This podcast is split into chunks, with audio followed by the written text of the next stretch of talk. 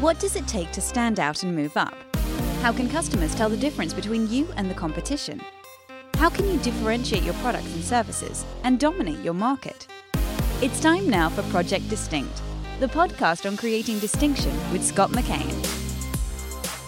Hello, hello, it's Scott McKain. Welcome to another edition of Project Distinct, the podcast to help you move from where you are to where you want to be, to help you stand out from the crowd, move up, create distinction in a hyper competitive marketplace. Today, the importance of the impression that you make has a fundamental aspect of the ultimate customer experience and what it takes to create distinction. And by the way, today's podcast is brought to you by our friends at audible.com, where you can get a free audiobook download and a 30-day free trial at audibletrial.com slash distinct. Over 180,000 titles to choose from for your device. You know, I think part of the challenge that we encounter in creating distinction and delivering the ultimate customer experience stems from the fact that there's three terms that should have different definitions, yet we've traditionally used them interchangeably. How many times have you heard these phrases? Customer satisfaction, customer service, customer experience. Now, my bet is when you notice these terms being used, there's very little distinction made between them. Until we understand that these three are very dissimilar, especially when we examine them from the customer's point of view, it's going to be extraordinarily difficult to develop and execute the strategies necessary to create ultimate customer experiences. In other words, if we can't define what we are doing, how in the world can we accomplish it? So, as we proceed, you're going to learn how these are fundamentally different aspects of our relationship with the customer. Let's begin at a pretty obvious place the beginning. So consider this story. Dining with my wife this past Valentine's Day, the waiter approached our table in a crowded restaurant.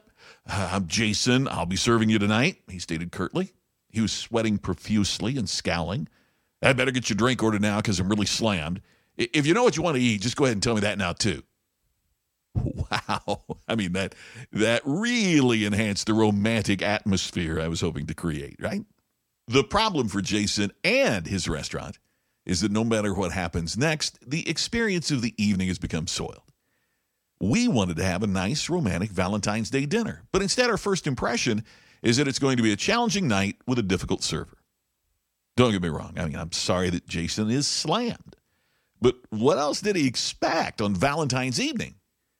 And does he really think his problems should be transmitted to the people in charge of the table's post meal tipping decision? The problem is, Jason didn't stop to think about the importance and power of first impressions. While I was preparing for this episode of Project Distinct, I was sitting on a United Airlines flight from Indianapolis to Denver.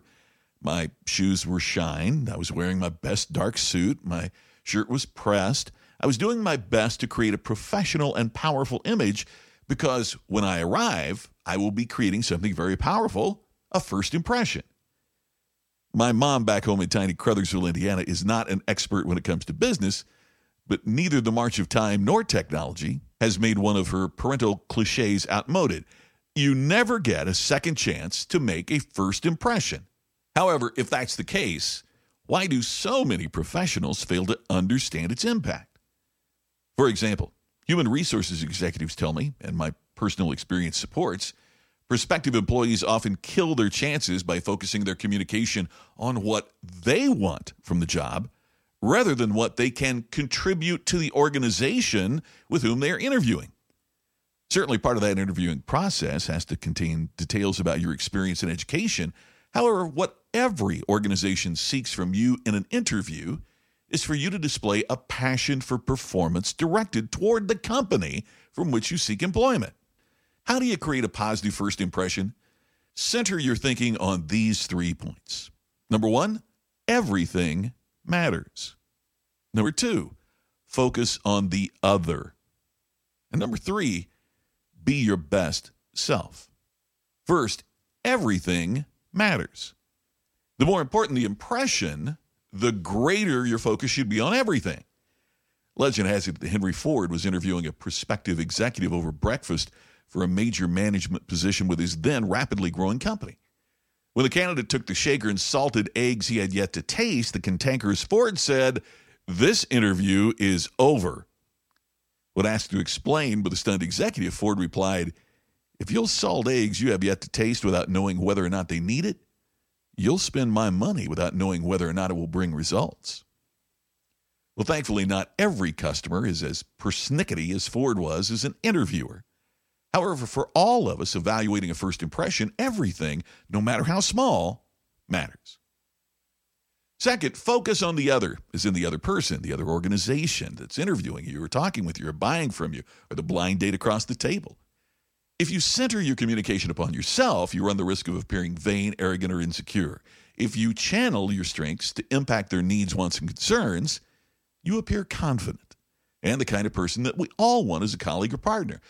You represent the kind of organization where we want to spend our hard earned money. Third is be your best self, and I'll have more for you on that right after this. For you, the listeners of Project Distinct, Audible is offering a free audiobook download with a free 30 day trial to give you the opportunity to check out their service. You can get a terrific audiobook like Lean In by Sheryl Sandberg or Crush It, Why Now is the Time to Cash In on Your Passion by Gary Vaynerchuk, or The Seven Tenets of Taxi Terry, my audiobook on audible.com. To download your free audiobook today, go to audibletrial.com slash distinct. Again, that's audibletrial.com slash distinct for your free audiobook. Well, third and last, as I said, is be your best self. Now, usually this is the point where someone says that you should just be yourself. However, that's not what makes the best first impression you know, being myself could include the self that smokes too many cigars at a local steakhouse or gets too rowdy at football games. My best self is the one who is attuned to the challenges and needs of others, who seeks to identify solutions rather than problems, and who attempts to project strength through humility. I'd suggest that's your best self, too. If you've heard the story of my encounter with Taxi Terry, you remember the first impression that he created was incredible. If you haven't heard the story, just go to YouTube and do a search for Taxi Terry. What did Taxi Terry do to create an incredible first impression? Well, first, he set the stage for an ultimate customer experience. Are you ready for the best cab ride of your life? He asked. If we were to survey your customers about the experience they anticipated based upon the first impression they had of you, what would their answers be? Second, Taxi Terry learned my name, then used it repeatedly in a conversation. There's no doubt in my mind he'd made an effort to connect with me personally, and his personalization made a significant impact upon this customer. Had Taxi Terry had a bad day on the particular date I was riding in his cab? Honestly, I don't know. He made the trip all about my needs and wants, not his. Unlike Jason, our waiter from the earlier example, Terry put his efforts and focus upon the other, the customer, instead of himself. My late friend, the famed motivational speaker Zig Ziglar, is often quoted as saying, You can have everything in life that you want if you just give enough other people what they want. Jason, the waiter, wasn't too concerned about what we wanted. He was slammed and preferred to get our ordering and dining over with as quickly as possible to serve his need to turn the table and make more money. Frankly, we never returned to that restaurant again because of the terrible experience for which the tone was firmly set by his first impression. On the other hand, every time I go to Jacksonville, Florida, Taxi Terry is there to pick me up. I've done business multiple times with Terry, and I know of many other people who have used his services based upon my recommendations. The point is simply this by creating ultimate customer experiences, beginning with an extraordinary first impression, Terry is achieving distinction. He's attaining the high volume of business he desires. He's getting what he wants by giving his customers what they want. How many cab drivers could have said, Are you ready for the best cab ride of your life? The answer, of course, is all of them. Yet, up until my encounter with Taxi Terry, how many had said that to me? The answer, of course, is none of them. You can do better. And the way you begin to create distinction and deliver the ultimate customer experience is to start with a great first impression.